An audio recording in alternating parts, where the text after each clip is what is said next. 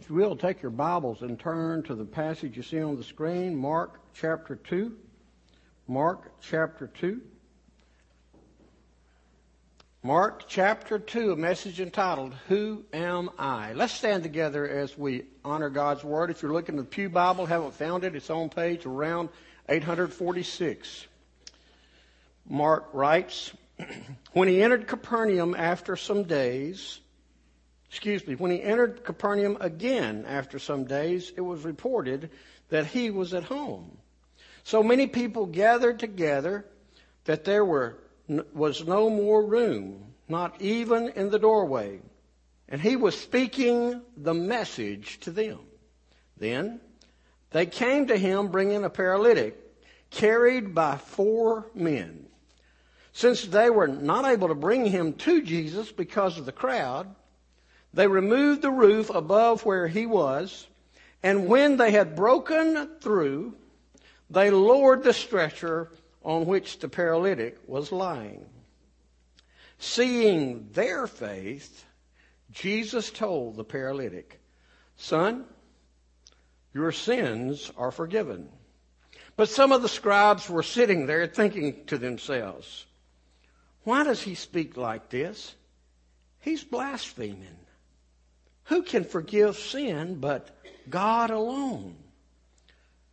Right away, Jesus understood in his spirit that they were reasoning like this within themselves. Now, I want to pause a second and say, do you realize what this means? This, they didn't speak out loud. They were just thinking it. Might be a lesson for us.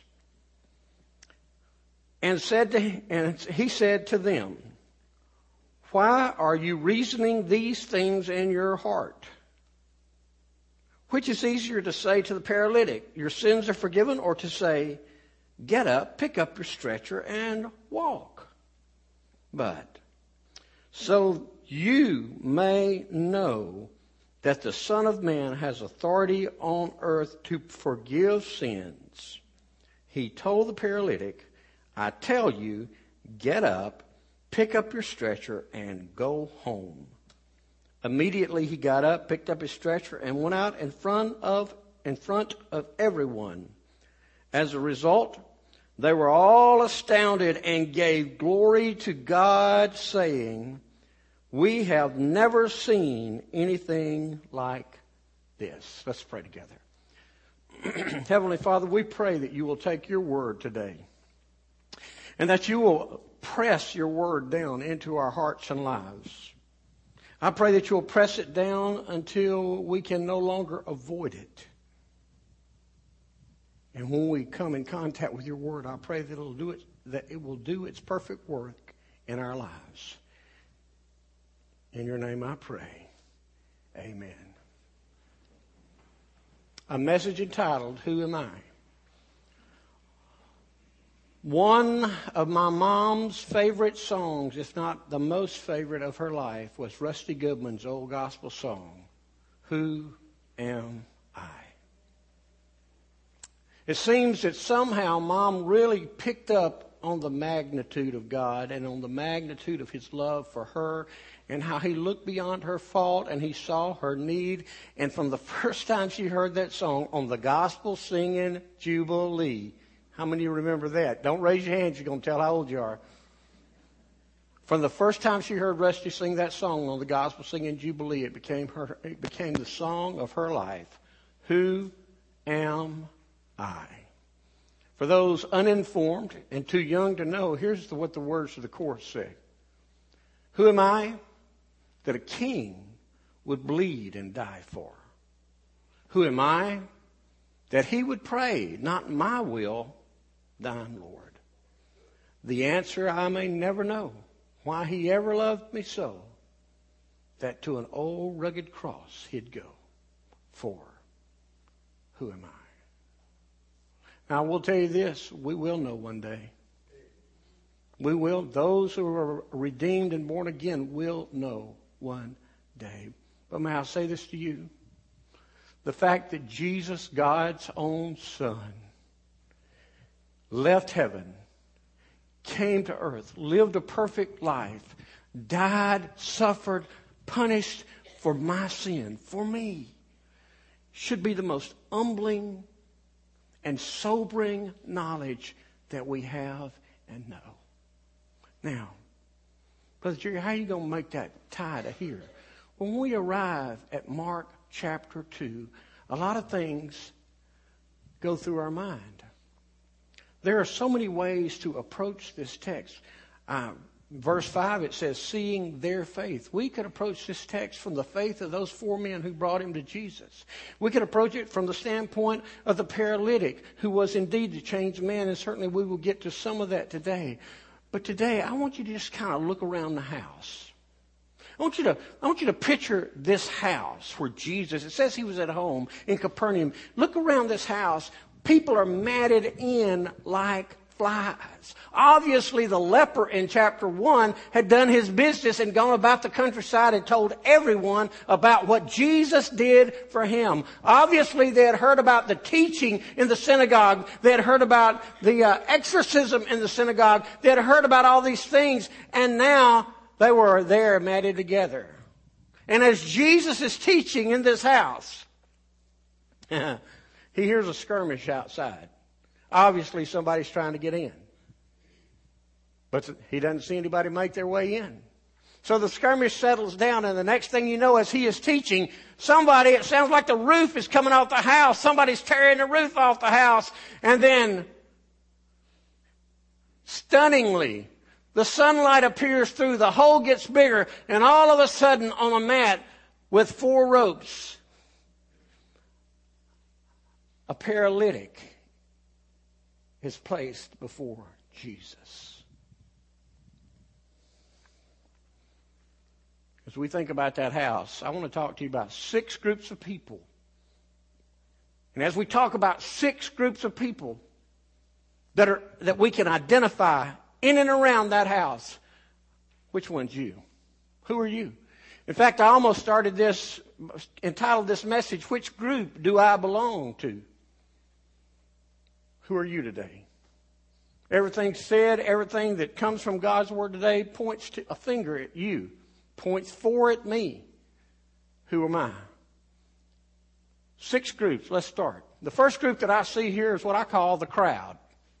The crowd. I mean, it was standing room only. They were matted in there like flies, but why in the world are the people here? Well, I've already said they've heard from the leper. They've heard about Jesus' reputation, the exorcism, the miracles, the teaching, and more. And you know what they've come to do?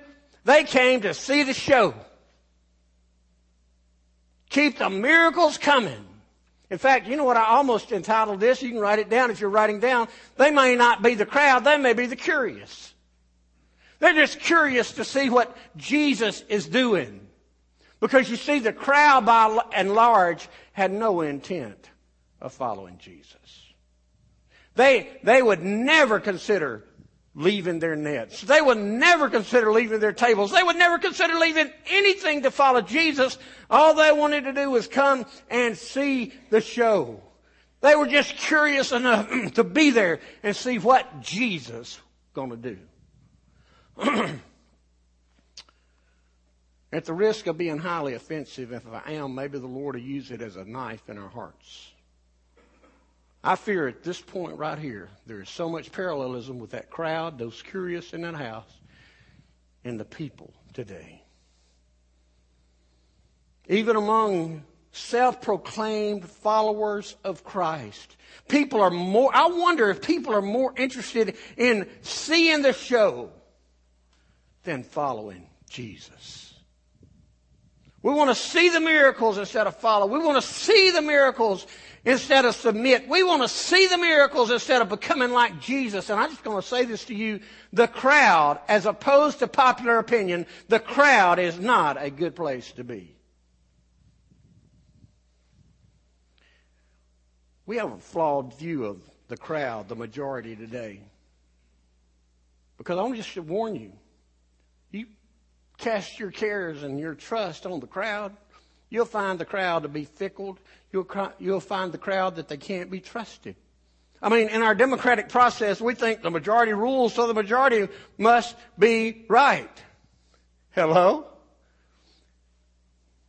If we want to get political, I could say we found out better last November. I'll just tell you the crowd has little or no conscience.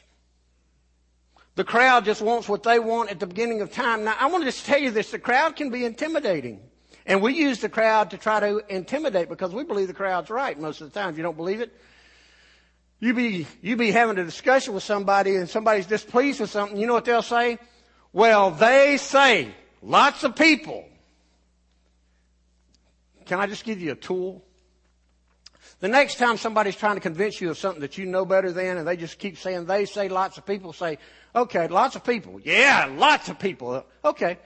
Outside of your immediate family and your closest five friends, name me six people.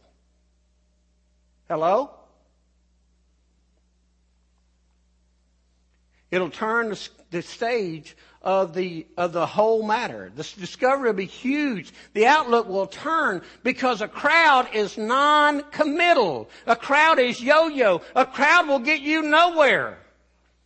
Some of you remember the name Sonny Jurgensen. Washington Redskins quarterback. Story is told about Sonny. They won a big game one week and they lost a game they should have won the next week. So one week you can imagine Sonny was the hero and the next week he was the heel. And in the after game uh, uh, press conference, one of the, one of the, um, reporters said, Sonny, don't you ever tire of this yo-yo nature of the press? And Sonny said, uh, nah, I've been here long enough to know that each week you're in the penthouse or the outhouse. Such is the nature of the crowd. The crowd's not who to pitch your tent with. May I just say this to you from a biblical perspective? The Bible says it is the crowd that is going the wrong direction. Jesus said, Broad is the way, wide is the gate that leads to destruction, and many who are going there. And I remind you in the life of Jesus, the crowd went from crown him to crucify him in less than a week. The crowd was there. They were the curious. They were the ones looking. But there were also the second group. That's the concerned. The concerned. Scripture tells us down in verse 3 that the, then they came to him bringing a paralytic. They came to him. That indicates to me that it was more than just the four men. He was carried by the four men, but there were some other folks accompanying him, bringing him to Jesus. This is a group of people that I call the concerned people. The people who are really concerned. Now, if I were to take a poll in this church uh, worship center this morning, 90 or 100% of the people would say, Yeah, I'm concerned. I'm concerned. Most people will say they're concerned, but rarely does the person become so concerned that they are moved to action. You see, when we're really concerned in our heart, we are moved to action. These four men, if I finish verse 3, it says, carried by four men. These four men were the concern. They would stop at nothing to get this man to Jesus because they knew this man needed Jesus. They knew that Jesus had the answer. And so their concern turned into determination. They would not accept no. Now we don't accept no as an answer about some things. Hello? We don't quite have enough money to go on that vacation we want. So we'll either take out a loan or go get another credit card because I deserve this vacation. We won't take no for an answer. Some of us won't take no for our kids and our grandkids in sports. My child's not getting enough playing time, coach. And so you go and make sure that coach knows just how bad he needs to play your child or your grandchild. Won't take no from, there's another part of this too. Your child don't want to play the sport that you want him to play. And so he's going to play it. How many of you, now don't raise your hand. This is rhetorical. Your kid comes and says, I don't want to play football. I don't want to play basketball. basketball. I don't want to play baseball. I, I just don't want to play. I don't have any interest. Well, you're going to play. And you know what I've discovered as a former coach and now watching as a youth minister and a pastor for all these years? Most of the time, those parents want to play their ball through their kids. Won't take no for an answer. And those same kids, bless God, those same kids, their parents go, Oh, preacher, I'm not going to force them into Jesus. I'm not going to force them to church. I'm not going to force them to have faith. I'm going to let them make their own decisions. And we really find out what we're really concerned about. I suggest to you that in the matter of spiritual terms, in the matter of eternity, we give up way too easily. An authentic concern leads people to overcome obstacles. True concern leads people to action, leads people to outreach, leads people to start new classes, leads people to reach people. So I ask you today, are you concerned? Are you concerned? Are you willing to tear a roof off? That somebody can find their way to Jesus? Well, Brother Jerry, we never did it that way before. I can guarantee you there's not another roof been tore off before this one. How concerned are you to get your family to Jesus? How concerned are you to get your neighbors, your friends to Jesus? Listen, sometimes it takes work. Sometimes it takes an effort. Sometimes you have to change a schedule.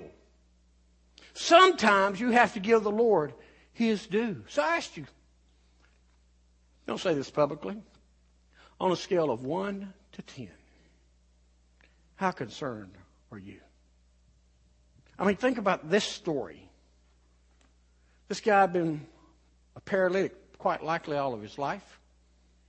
He'd been carried somewhere all of his life. Whenever he got to go anywhere, somebody had to carry him. And these men heard about an answer. And now they brought this man, and he is in front of Jesus. They tore the roof off and they lowered him down and laid him in front of Jesus. Now the story really gets interesting. Wouldn't you think that Jesus would know what to do? Wouldn't you think he knows what to say? I mean, he's Jesus for crying out loud. And then he says the wrong thing. I'll tell you an observation about my relationship to Jesus. He rarely does things the way that I really think he should. Y'all do know that, don't you? The Old Testament says he's a great counselor. And I always have to remember that he's the great counselor and not the great counselee. Y'all get the drift there? He's supposed to be telling me what to do instead of me telling him what to do he speaks, Son, your sins are forgiven. And immediately it reveals another crowd there. It's a crowd that you don't want to be a part of. But it is a crowd that, bless God, some people can't help themselves. We call them the contentious. The contentious. These are the ones that are the habitual fault finders. It says there but some of the scribes were sitting there. Oops. Religious people. Church people. And they were thinking to themselves, they wouldn't say this out loud. Because they were going to cause problems. The undercurrent. The contentious. This is an overused, overworked story, but I love it because it's so funny and makes the point so well. Back in the days of prohibition, you remember that the prohibition was uh, came about because of the Women's Temperance League. Y'all remember that? Are you asleep?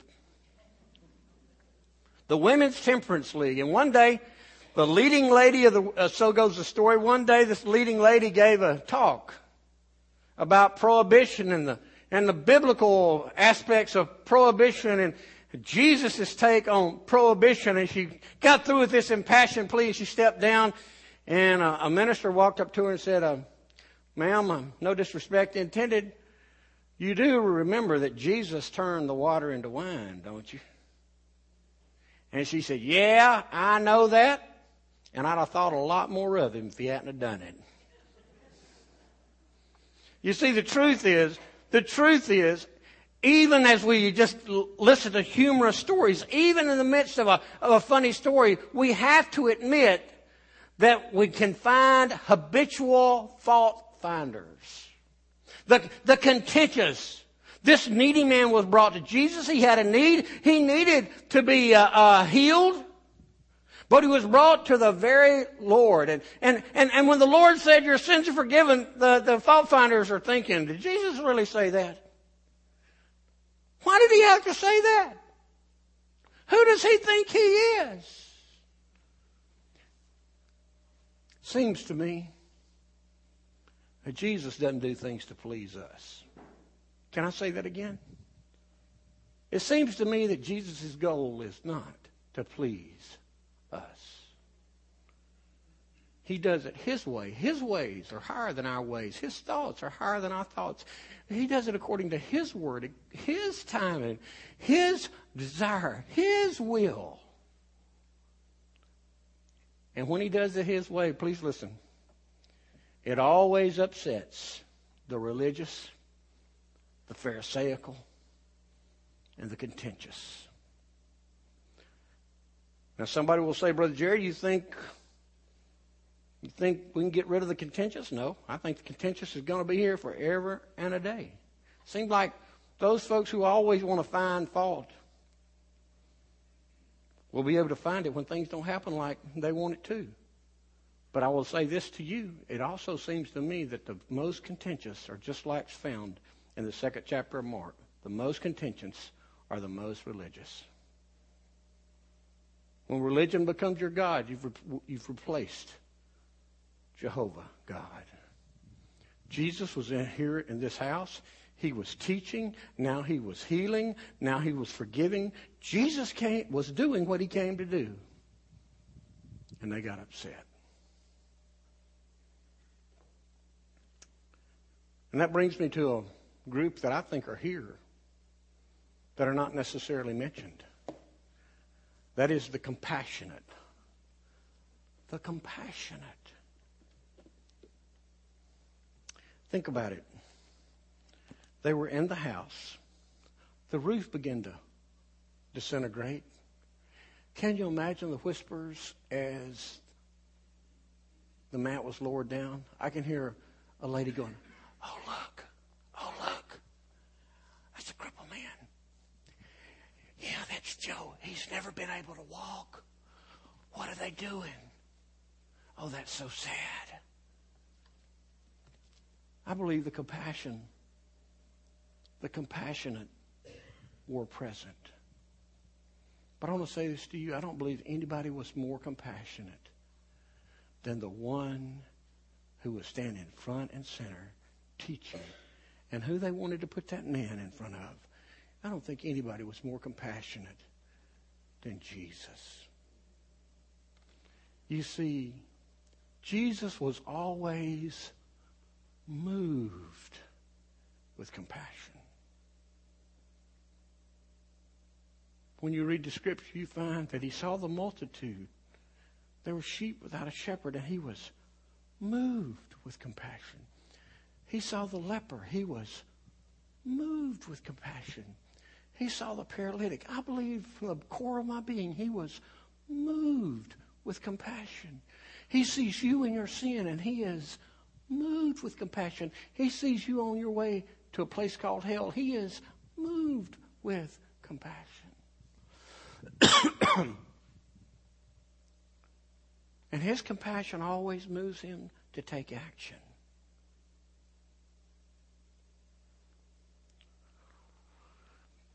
Jesus was always concerned enough to be moved with compassion. So, if you and I are His, if you and I are becoming like Him, when we see someone in need, we are not moved with disdain or disrespect. We are moved with compassion. Jesus looked at this man and he didn't see him for what he was, a paralytic. He saw him for what he could be. How do you see people?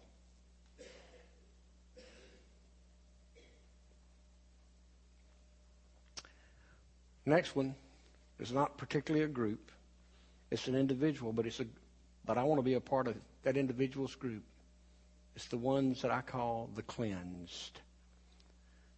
The cleansed. He said, Son, your sin are forgiven.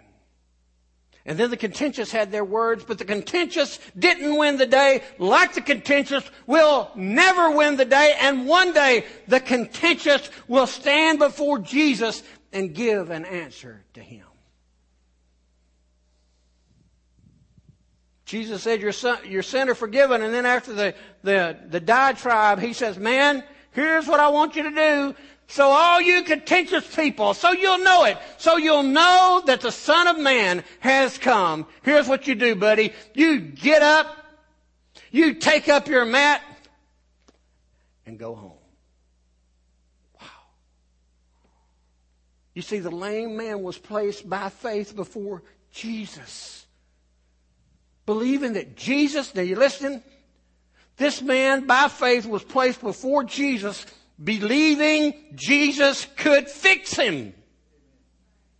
I know it's not politically correct to say we need fixing. We've all heard and read, I'm okay, you're okay, and we all tend to believe it. Even when I first saw that book, I'm okay, you're okay, my thought was, says who?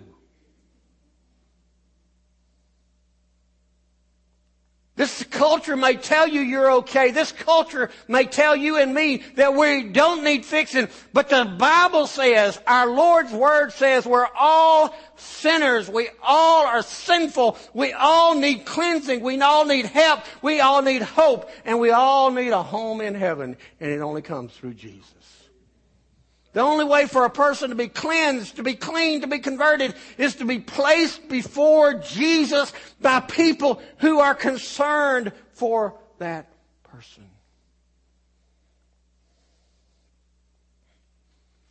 Did you know that when people are, when needy people are placed before Jesus, accidentally or on purpose, he takes care of them? Think about it. This man was placed here on purpose. Get up. Take up your mat and go home. The woman caught in adultery by all those contentious religious people, she was placed before Jesus too. I personally believe that when Jesus sat down and wrote in the sand, I believe he was writing the sins of all those guys. And if you read that scripture, you'll discover that those men left oldest to the youngest. Do you know why? Because if they were going to throw a stone, the oldest one had to throw a stone. He had to throw the first stone. And when everybody was gone, he looked at this woman and he said, Where are your accusers? She said, Nobody's left but you. And he said, Neither do I condemn you. But now don't miss this, folks. He was not, he was not putting his stamp on her immoral lifestyle. Here was the condition of her forgiveness. Go your way and sin no more. We need to embrace that in the 21st century. It's not go your way and do what you want to do. It's go your way and sin no more. Jesus released her. She was brought before somebody and they wanted her condemned. And instead of condemning her, he released her. He stepped to the tomb of Lazarus and he said, Lazarus come forth. But he didn't just stop there. He said, turn him loose and let him go. You see, that's what Jesus does when he cleanses our life. To this man, he said, Get up. This man had been on his back all his life. Get up.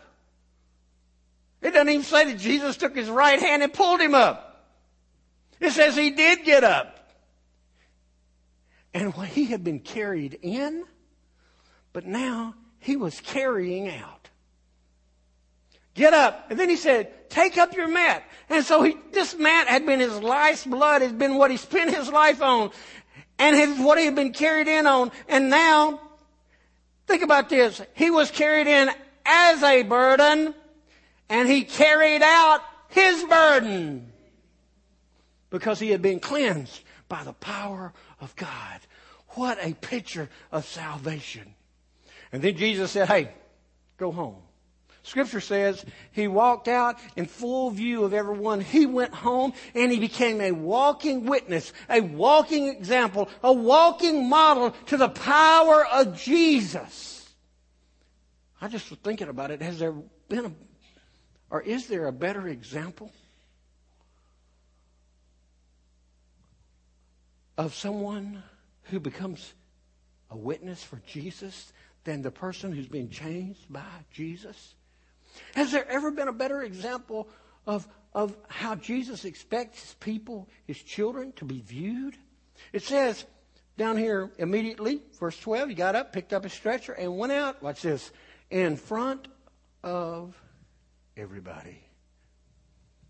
He walked in unable to walk, and he walked out able not just to walk, but to carry his bed.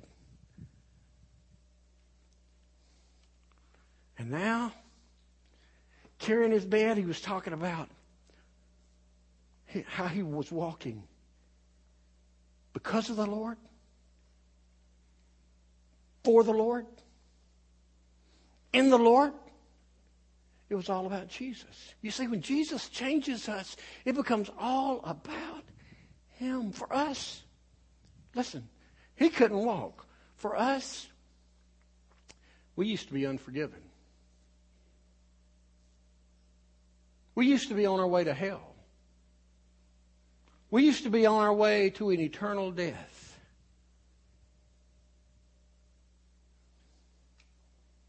What about now? What is seen in your life? Can people see the same in your life that they saw in that paralytic man when he walked out? In that leprous man that was healed? In that demon possessed man who was exorcised? Can the people you come in contact, can they see in your life? Well, I want you to get this picture now. We're almost done. All these groups are here. The crowd, the curious, they just they're just there to see. The concern, those men and the people that came with them, bringing the man to Jesus. And then the contentious that Jesus never does it right. And then the compassionate where they look on someone with need and have a compassion. And then, then as he gets cleansed, the cleanse. Are you, have you found yourself yet? There is one more group here. And you can be in multiple groups. Because I'll tell you, I'd like to be in the concern, the compassionate, and the cleansed, as well as number six, the convinced. The convinced. This group can be found in the last part of verse 12 after our Lord does his perfect work in a life. By the way, number one and number six could be the same group of people. Well, who started off in the crowd wound up being convinced. Watch this.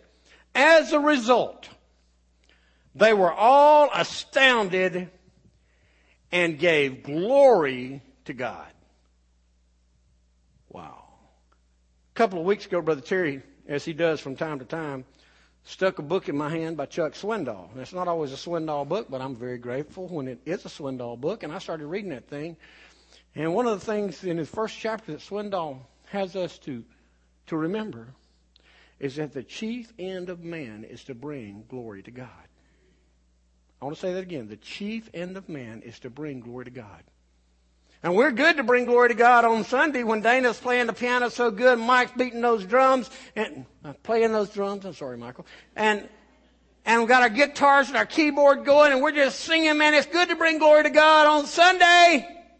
But when you bring glory to God, you have to bring glory to God your entire week, your entire life.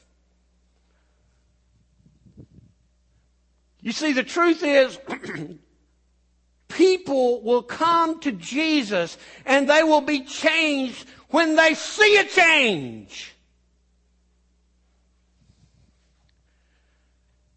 In the Bible, in our story today, they witnessed the power of God by the evidence of a changed life. And I want to say this to you a life that is changed by the power of God will always convince the crowd.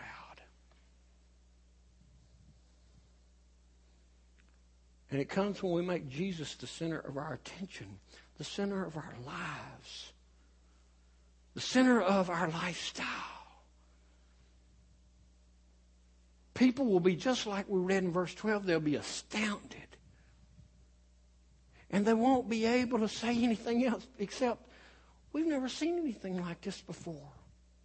We've never seen God do anything like this.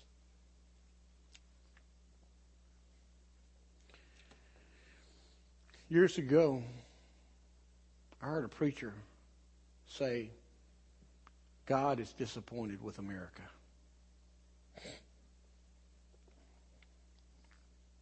I have to tell you, I cannot subscribe to that statement.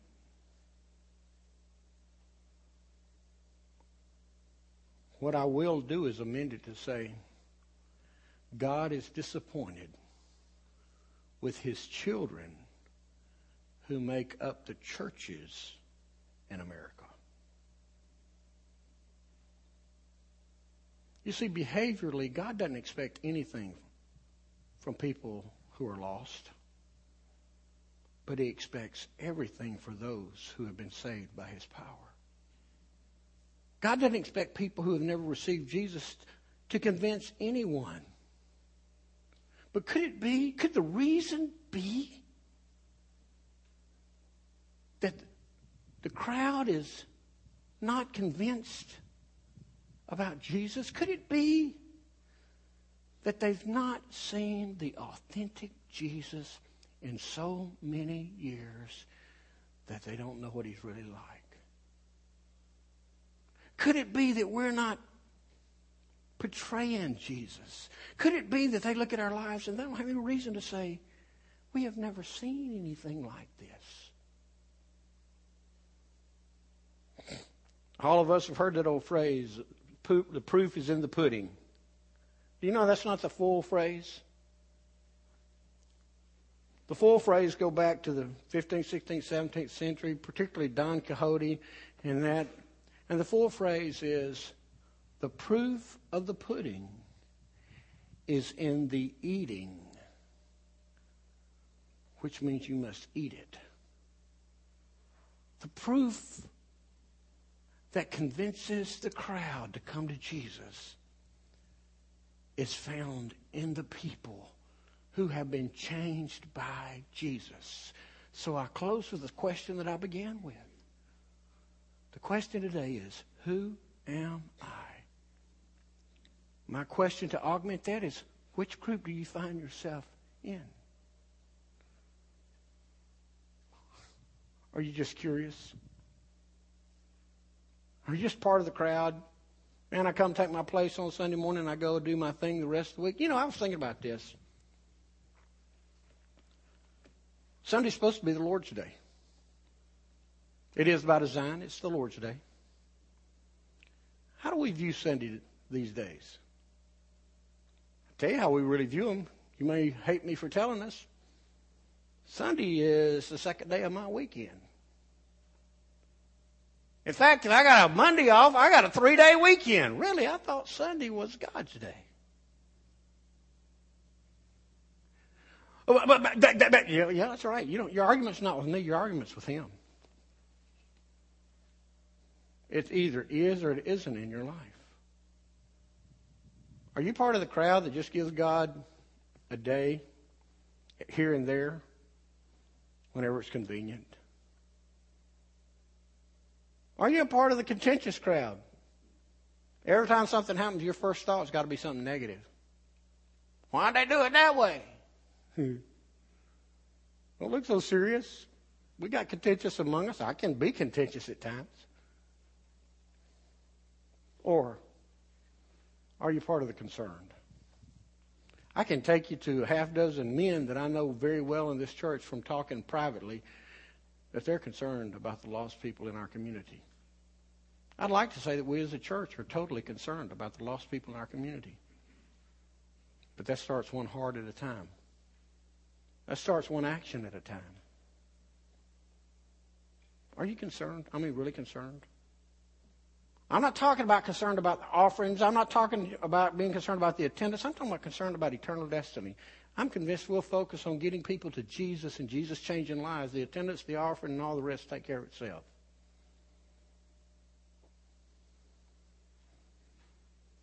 Are you part of the concern? If you are, you're probably part of the compassionate because you see people like they are where they are. Some people are not a part of the concern and the compassionate because they've never been cleansed. Have you been cleansed from the inside out? Have you allowed Jesus to change you? On the same order that he changed that leper when he healed him? On the same order that he changed that demon possessed man when he exorcised the demon? In the same order that he healed this paralytic? If not, why not? He stands with open arms, calling you.